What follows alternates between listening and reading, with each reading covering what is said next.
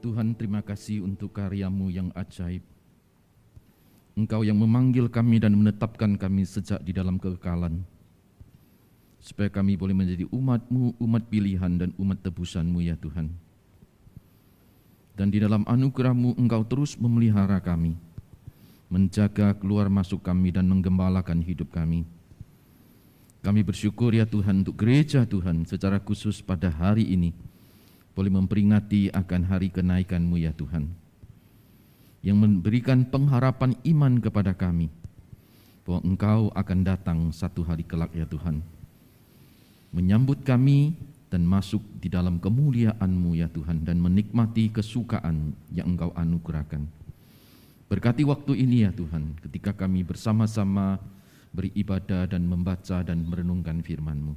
Di dalam nama Yesus kami berdoa. Amin. Bapak Ibu silakan duduk kembali.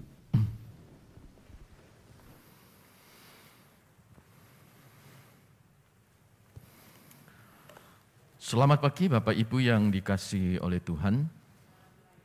Shalom. Puji Tuhan gitu ya, kita bisa ada satu waktu khusus bersama-sama beribadah dalam rangkaian kita memperingati akan hari kenaikan Kristus ke sorga.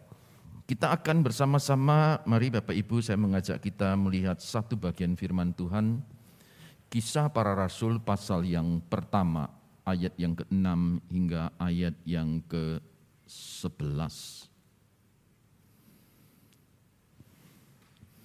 Kita membaca dari kisah pasal yang pertama ayat yang ke-6 hingga ayat yang ke-11. Firman Tuhan berbunyi demikian. Maka bertanyalah mereka yang berkumpul di situ. Tuhan, maukah engkau pada masa memulihkan kerajaan bagi Israel? Jawabnya, engkau tidak perlu mengetahui masa dan waktu yang ditetapkan Bapa sendiri menurut kuasanya. Tetapi kamu akan menerima kuasa kalau roh kudus turun ke atas kamu. Dan kamu akan menjadi saksiku di Yerusalem dan di seluruh Yudea dan Samaria dan sampai ke ujung bumi. Sesudah mengatakan demikian, terangkatlah ia disaksikan oleh mereka, dan awan menutupnya dari pandangan mereka. Ketika mereka sedang menatap ke langit waktu ia naik itu, tiba-tiba berdirilah dua orang yang berpakaian putih dekat mereka dan berkata kepada mereka, Hai orang-orang Galilea, mengapa kamu berdiri melihat ke atas? Yesus ini yang terangkat ke sorga meninggalkan kamu akan datang kembali dengan cara yang sama seperti kamu melihat dia naik ke sorga. Demikian pembacaan firman Tuhan pada pagi hari ini. Bapak Ibu yang dikasih oleh Tuhan, gitu ya. Beberapa tahun yang lalu saya masih ingat gitu ya, kami pernah berbincang-bincang dengan beberapa rohaniawan dari CFC Singapura gitu ya. Ketika kami bertemu, kami berbincang-bincang, kami sebenarnya bicara soal pelayanan main breakthrough yang kita adakan bersama gitu ya. Lalu kami mencoba bicara-bicara mengenai jadwal yang ada gitu ya. Nah ketika kami berbincang-bincang gitu ya, kami teringatkan hari kenaikan di Indonesia itu adalah tanggal merah gitu loh. Jadi kami mencoba menawarkan tanggal-tanggal yang ada termasuk hari kenaikan. Gitu ya. Ketika kami mencoba memberitahu dia gitu ya. Hamba Tuhan sana itu merasa agak kaget gitu. Karena dia orang Singapura, hari kenaikan itu adalah hari kerja biasa, nggak ada hari liburnya gitu ya. Jadi ketika kami bilang ini tanggal libur gitu ya, dia merasa, loh apa dia salah lihat atau kami yang salah lihat kan gitu kan ya. Nah, karena ketika dia melihat agendanya mereka itu adalah hari biasa gitu kan. Nah biasanya kalau mereka adakan acara sebisa mungkin itu kan ditepakno dengan hari libur kira-kira begitu kan ya. Nah, nah pada waktu dia agak kaget dia coba tanya kami jelaskan gitu loh. Bahwa di Indonesia ini hari kenaikan memang hari libur nasional gitu ya. Nah ketika dia tahu itu ya, dia merasa agak surprise gitu ya. Dia merasa, wah ini amazing, ini luar biasa gitu ya. Nah, karena tidak memang betul kalau engkau dan saya perhatikan, tidak semua negara itu menetapkan hari kenaikan Kristus itu sebagai hari libur nasional. Jadi paling tidak engkau dan saya adalah termasuk orang yang beruntung gitu ya. Tinggal dalam konteks di Indonesia yang sebenarnya kita ini adalah dalam jumlah yang relatif sangat kecil gitu ya. Tapi justru kita diberikan satu keleluasaan dan ditetapkan sebagai hari libur gitu Sehingga engkau dan saya bisa beribadah kepada Tuhan. Eh, dari kisah itu, Bapak Ibu yang dikasih oleh Tuhan, paling tidak saya menangkap gitu ya begini. Bahwa kisah kenaikan Kristus gitu ya, umumnya tidaklah dilihat sebegitu penting sebagaimana kisah kelahiran, kematian, dan kebangkitan Kristus. Nah kalau ketika kita berbicara soal kelahiran, kematian, dan kebangkitan Kristus, boleh dipastikan hampir semua negara, Kristen atau enggak Kristen, hari itu ya libur kan gitu ya. Dengan kata lain, secara tidak sadar, langsung atau tidak langsung, kita menempatkan hari-hari itu menjadi hari yang penting gitu loh. Kita diingatkan bukan karena kita mau ingat, tapi paling tidak di dalam agenda kerja kita gitu ya. Baik kita yang ada di gereja maupun kerja di dunia sekuler gitu ya Oh kita tahu, wah ini Christmas, nah ya libur, ya Lalu ketika kita sampai pasca kita ingatkan ya, oh ini pasca ini cuma agung ini ya, ya libur gini ya, secara tidak langsung. Nah kalau kita lihat dalam konteks bergereja pun hari ini, gereja juga kira-kira gitu ya, berpandangan yang hampir sama gitu ya. Nah ketika kita tiba di hari Christmas gitu hari kelahiran Kristus. Wah itu gereja itu ya, itu gegap gembita, betul nggak ya? Termasuk ketika kita merayakan Jumat Agung maupun Pasca. Gereja juga menghabiskan begitu banyak energi. Nah ketika tiba hari kenaikan Kristus, hampir agak senyap. Walaupun tadi penginjilin mengatakan mereka menyiapkan jauh-jauh hari. Paling tidak dikatakan ada dua minggu. Ya puji Tuhan gitu ya. Tapi hampir dari sebagian dari kita itu tidak memberikan perhatian yang terlebih gitu ya. Dibanding dengan hari-hari yang ada. Nah, lalu nanti dua minggu berikutnya tanggal lima gitu ya. Itu hari apa ya? Hari apa ya? Dua minggu berikutnya itu tanggal 5 Juni. Itu hari apa? Ah, Pentakosta gitu ya. Puji Tuhan ada yang ingat gitu ya. Tapi berapa banyak yang ingat? Nggak tahu. Sebagian kadang-kadang nggak ingat, bahkan hamba Tuhan kadang-kadang juga nggak ingat.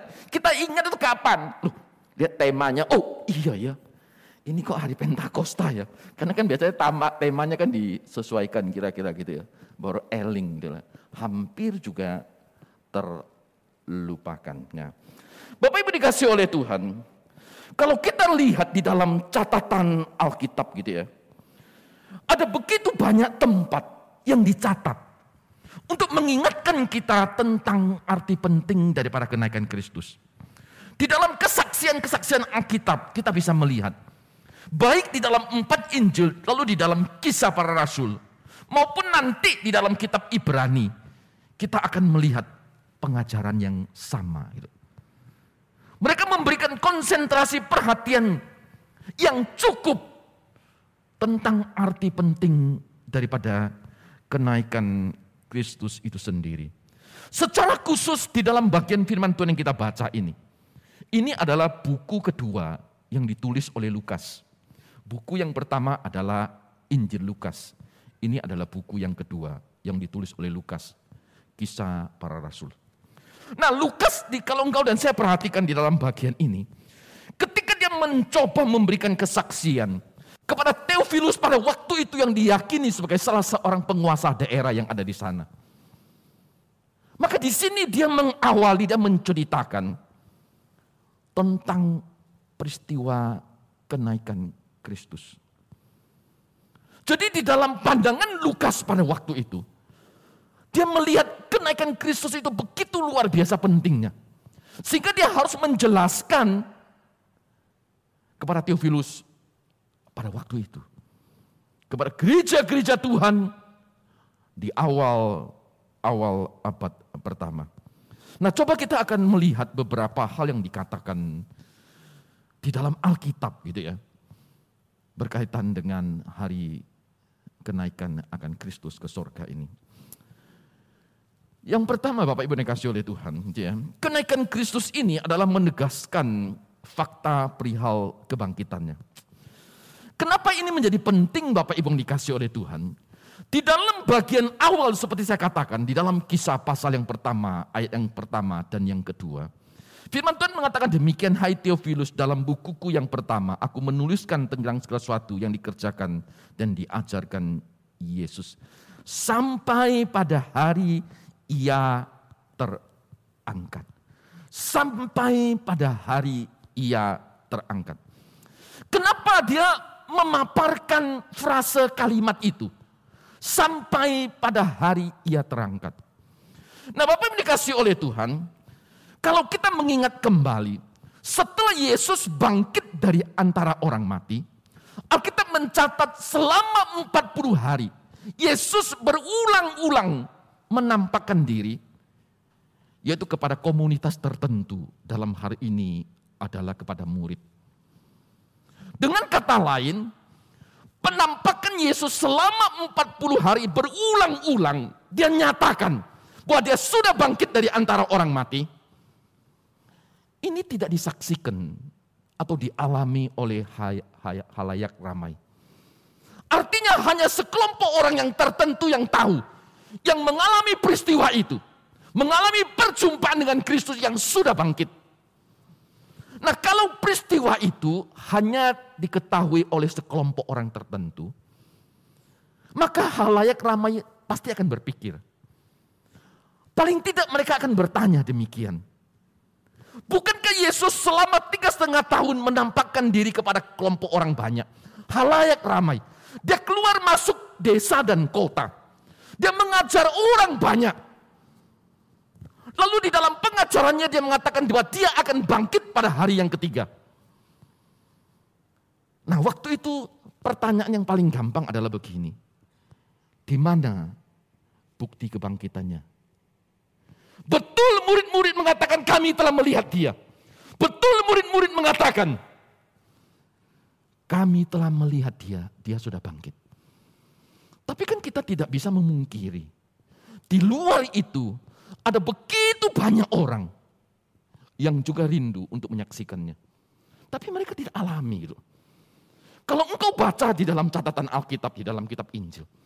Yesus berulang kali menampakkan diri. Itu semuanya kepada komunitas orang percaya. Baik itu murid perempuan maupun itu murid laki-laki. Maka di dalam catatan in, kisah Rasul ini menjadi sangat penting.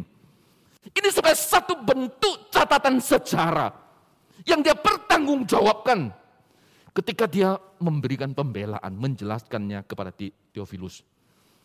Yang waktu itu adalah seorang penguasa. Sehingga dia katakan gitu ya, kami menulis segala sesuatu yang telah dikerjakan, diajarkan oleh Yesus. Sampai pada waktu dia terangkat. Dengan kata lain, karya Kristus itu loh. Itu tidak berhenti pada waktu dia bangkit dari antara orang mati. Terus menerus. Sehingga dari sini kita melihat gitu ya.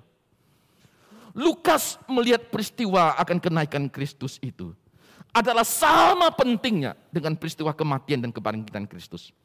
Serta melihat sebagai satu kesatuan yang tidak terpisahkan dalam rangkaian karya keselamatan yang dilakukan oleh Kristus. Sehingga dia katakan, aku menjadi kami mencatat semua pekerjaan dan karya Tuhan di tengah-tengah dunia ini. Sampai hari ia terangkat. Lukas melihat begitu luar biasa, sehingga dia memberikan penekanan di dalam frase ini. Baik karya Tuhan melalui kematiannya. Karya Tuhan melalui kebangkitannya. Karya Tuhan melalui kenaikannya. Dia melihat itu sebagai satu kesatuan yang tidak terpisahkan. Sehingga dia memberikan kesaksian seperti itu.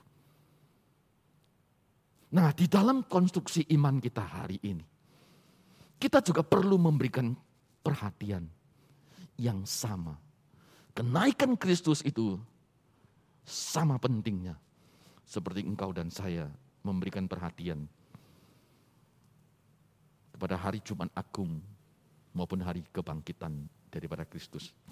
Sehingga dia katakan ini adalah satu rangkaian karya keselamatan sampai pada hari ia terangkat. Ya. Sampai pada hari ia terangkat. Ini yang pertama gitu ya. Lalu yang kedua kita coba lihat ya. Nah ketika Yesus naik ke sorga, di situlah sesungguhnya dia mendemonstrasikan akan kemenangannya yang sempurna. Alkitab dengan jelas mengatakan melalui kematian dan kebangkitan Kristus ia telah mengalahkan maut dan dosa. Di dalam 1 Korintus pasal yang ke-15 ayat yang ke-54 hingga ayat yang ke-57. Hai maut di manakah kuasamu? Hai maut di manakah sengatmu? Semuanya itu telah dipatahkan oleh karena kebangkitan Kristus dari antara orang mati. Maka pada waktu melihat bagian catatan Alkitab itu, ketika menjelaskan tentang kematian dan kebangkitan Kristus yang mengalahkan maut dan dosa. Maka di dalam Injil Matius kita melihat ada satu peristiwa yang penting. Yang dilaporkan oleh Matius sebenarnya juga dicatat di dalam Injil Lukas. Yaitu pada waktu mereka ada di daerah Bukit Jaitun. Murid-murid dikumpulkan pada waktu Yesus hendak terangkat Sesaat sebelum Yesus terangkat, Yesus mengatakan satu kalimat. Kepadaku telah diberikan segala kuasa. Baik yang di sorga yang di atas. Maupun yang di bumi. Kalimat ini Yesus ucapkan adalah sesaat sebelum dia terangkat ke sorga. Setelah itu nanti akan disertai dengan memberikan amanat agung. Karena itu pergilah. Jadikanlah semua bangsa muridku. Artinya bahwa peristiwa kenaikan Kristus, Yesus ingin menunjukkan akan kemenangannya yang sempurna itu. Dia mengungkapkan kemenangannya itu, bahwa segala kuasa sekarang ada di tangannya. Baik yang di atas maupun yang ada di bumi. Kematian itu identik dengan kekalahan. Itu adalah satu peristiwa yang dipublish. Yang dilihat oleh banyak orang. Karena waktu itu banyak orang berkumpul di Yerusalem dikatakan. Baik orang-orang di sekitar Yerusalem maupun orang-orang dari luar semua datang mereka mengikuti peristiwa itu. Mereka mendengar nama tokoh itu. Yesus orang Nazaret itu. Tapi kan mereka hanya tahu rekaman peristiwa itu berhenti sampai di sana. Ketika Yesus bangkit dari antara orang mati, berita itu tersiar tidak? Tersiar. Tetapi jangan lupa, di dalam catatan Alkitab juga mengatakan, para imam-imam juga merekayasa Lalu mereka memberikan, menginformasikan satu berita yang lain. Kalau ada yang tanya, katakan murid-murid telah mencuri mayat itu. Dia sebenarnya tidak bangkit. Kebohongan yang terus-menerus diucapkan, terus-menerus disampaikan. Akhirnya itu akan menjadi kebenaran. Sehingga tidak heran kalau engkau sudah lihat hari ini saudara kita tetap mengatakan, saudara sepupu kita, dari nenek moyang kita Abraham, tetap mengatakan, Yesus itu tidak disalibkan. Yesus itu tidak dibangkitkan. Karena kebohongan yang terus-menerus disampaikan, maka orang menganggap kebenaran. Nah setelah itu seperti saya katakan 40 hari dia menampakkan diri. Itu hanya kepada komunitas. Maka mereka orang waktu itu berpikir, kami dahulunya menaruh iman kepada orang ini. Seperti perjalanan di Emmaus engkau menangkap tidak. Ini murid-murid yang punya kesan loh. Jangan apalagi orang-orang di luar komunitas murid. Jadi ketika murid berjalan gitu ya dalam perjalanan Emmaus, timbul satu pikiran gitu. Dulu kami berharap dia ini loh, yang akan memulihkan kerajaan Israel. Tapi sekarang wis entek sudah kira-kira bahasa Jawa itu. Sudah nggak ada gitu. Sehingga yang tinggal apa? Kesedihan. Yang tinggal itu apa? Ratapan. Karena mereka melihat semuanya sirna adanya. Maka kenapa Lukas mencatat frase kalimat itu menjadi penting. Lalu di dalam kesaksian Matius dia mengatakan, segala kuasa telah diberikan kepadaku, baik di sorga maupun di bumi. Itu menjadi sangat penting. Karena ini paling tidak itu mengkantar akan berita-berita yang berselebaran. Pada waktu itu, bahwa Yesus tidak sungguh-sungguh bangkit. Mayatnya dicuri orang. Bahkan murid sendiri pun tinggal di dalam kelesuan. Tidak ada pengharapan. Dulu dia mengatakan, dulu kami berharap. Tapi sekarang. Tapi justru dari catatan Matius inilah kita melihat. Yesus mengatakan, aku ini bukan kalah. Aku adalah Allah yang menang. Sehingga dia mendemonstrasikan, kepadaku telah diberikan segala kuasa. Atas kuasa eksousia inilah, maka dia berikan kepada murid-murid, kepada gereja Tuhan. Pergilah, jadikanlah semua bangsa muridku. Kita bersyukur gitu ya. Punya Allah yang berkuasa baik yang di atas maupun di bumi. Kita sekarang beribadah, melayani bersama-sama, memberitakan Injil keselamatan yang datang daripada Tuhan. Itu karena kuasa ini, bukan yang lain. Atas dasar kuasa ini, Tuhan mengutus engkau dan mengutus saya. Ini adalah bukti kemenangan Kristus. Dia bukan kalah, tapi dia adalah Allah yang menang. Ini yang kedua gitu ya. Lalu yang ketiga gitu ya. Kenaikan Kristus ini adalah menegaskan identitas keilahiannya. Di dalam kehidupan yang kita jalani gitu ya. Kita mungkin pernah mendengar semua yang hidup akan berakhir ke bawah. Karena semua yang hidup akan mati dan dikubur. Betul, itu adalah kehidupan manusia yang kita jalani. Sebagai manusia yang sudah jatuh di dalam dosa. Semua pemimpin agama mengalami nasib yang sama. Tapi Kristus tidak demikian. Kan berakhir ke bawah ini, itu tidak dialami oleh Kristus. Dia betul dia pernah mati, tapi dia dibangkitkan dan dia naik ke sorga. Sehingga di engkau dan saya lihat, Tuhan Yesus mengakhiri hidupnya, itu bukan ke bawah. Tapi dia mengakhiri hidupnya, itu adalah ke atas. Engkau dan saya akan mengakhiri hidup, adalah ke bawah. Semua pemimpin agama akan mengakhiri hidupnya itu ke bawah. Tapi Kristus mengakhiri hidupnya itu naik ke atas. Di dalam banyak bagian firman Tuhan jauh sebelum peristiwa kenaikan Kristus.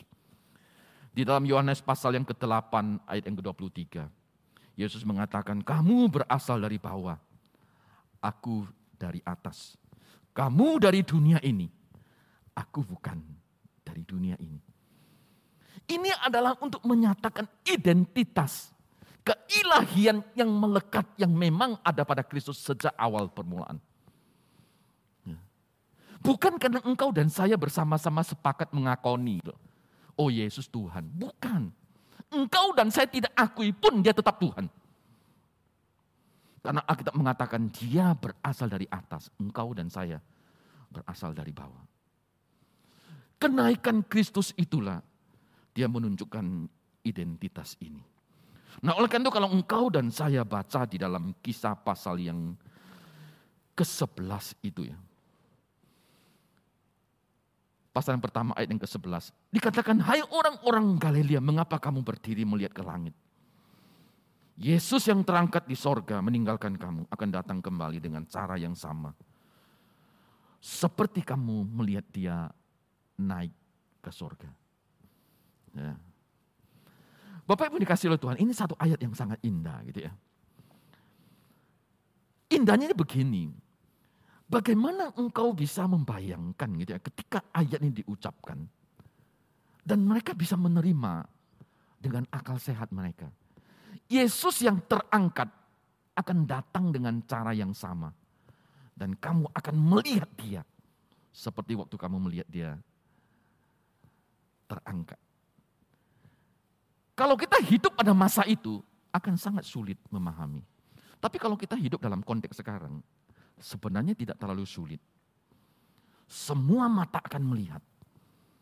Karena sekarang dengan perkembangan teknologi informasi yang ada, apa yang terjadi dalam hitungan detik di satu tempat, di seluruh dunia akan bisa mengikutinya dan melihat dengan mata.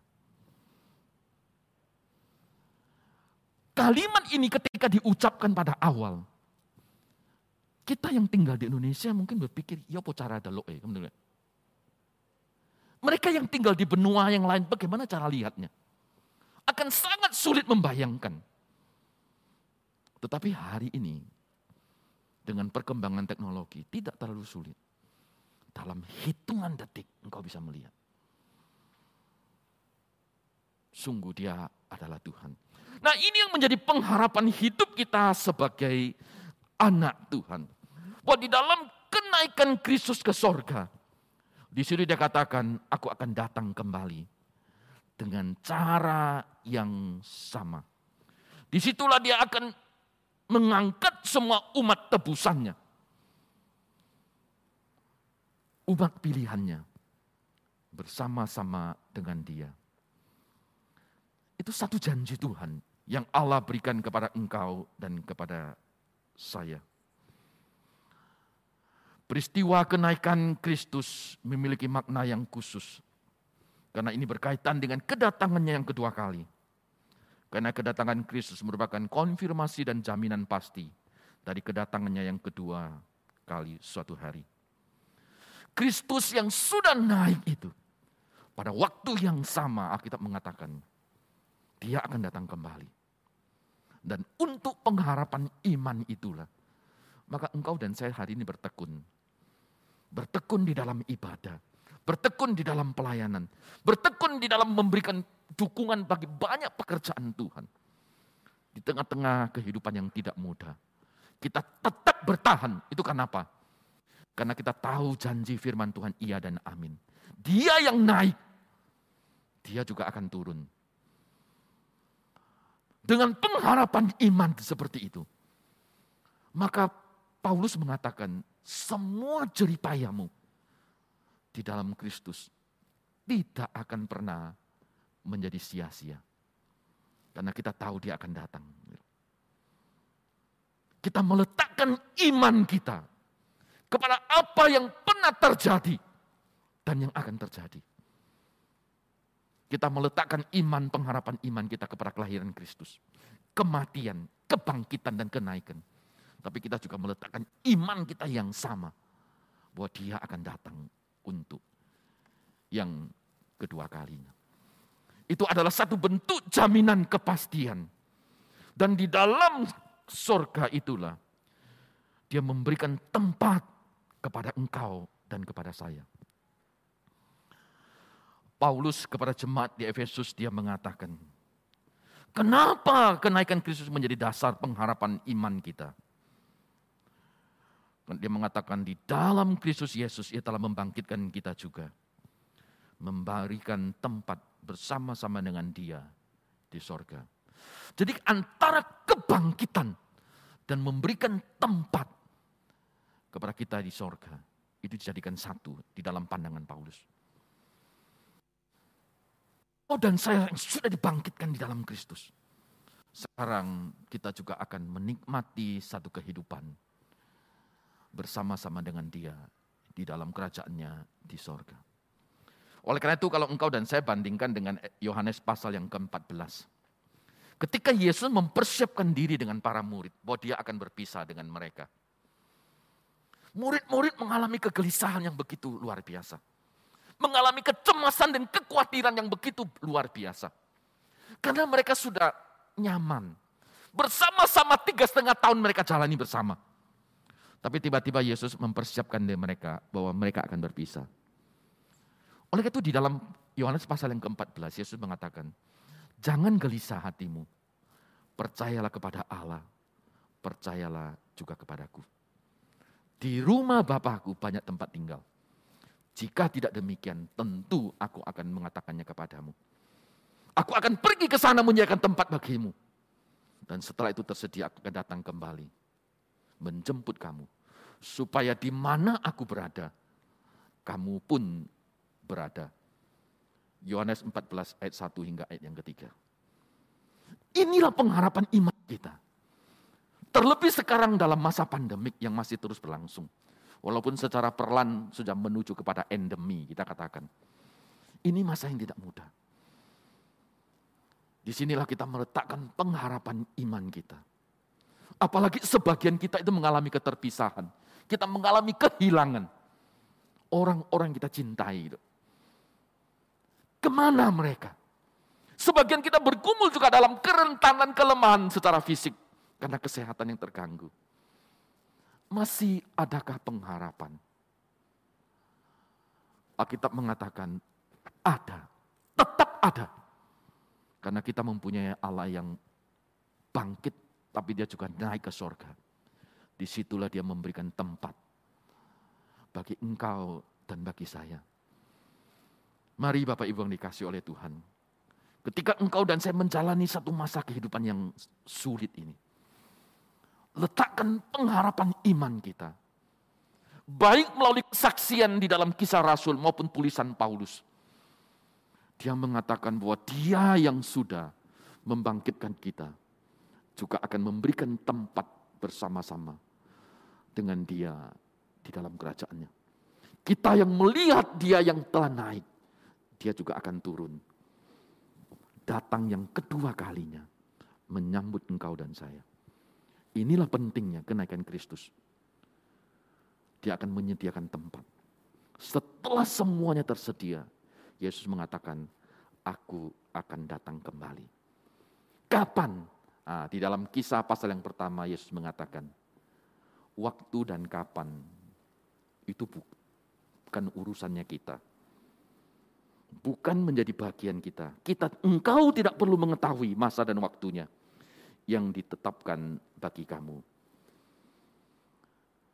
Engkau dan saya tidak perlu tahu. Tapi kita mengamini sebagaimana kita mengamini kelahiran, kematian, dan kebangkitan. Kita juga mengamini kenaikan, kita akan mengamini kedatangannya yang kedua kali. Sekali lagi, iman dan ketekunan kita, jeripaya kita di dalam Tuhan tidak akan pernah menjadi sia-sia. Tuhan memberkati engkau dan memberkati saya dalam ketekunan perjalanan hidup kita sebagai anak Tuhan. Mari kita berdoa.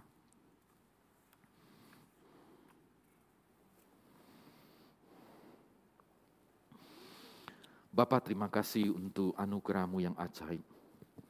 Engkau selalu menggenapkan setiap nubuat janji kebenaran firman-Mu. Kelahiranmu, kematianmu, kebangkitan dan kenaikan. Kami hidup di antara zaman itu, menanti akan kedatanganmu yang kedua kali. Kami percaya ya Tuhan, sebagaimana janji firman Tuhan. Engkau yang naik, maka engkau akan datang turun dengan cara yang sama. Terima kasih ya Tuhan di tengah-tengah perjalanan dunia yang tidak mudah ini. Biarlah kami terus menaruh pengharapan iman. Terima kasih ya Tuhan, terpujilah Engkau ya Bapa, berkati umatmu di dalam menjalani hari-hari ke depan. Dalam nama Yesus kami berdoa. Amin.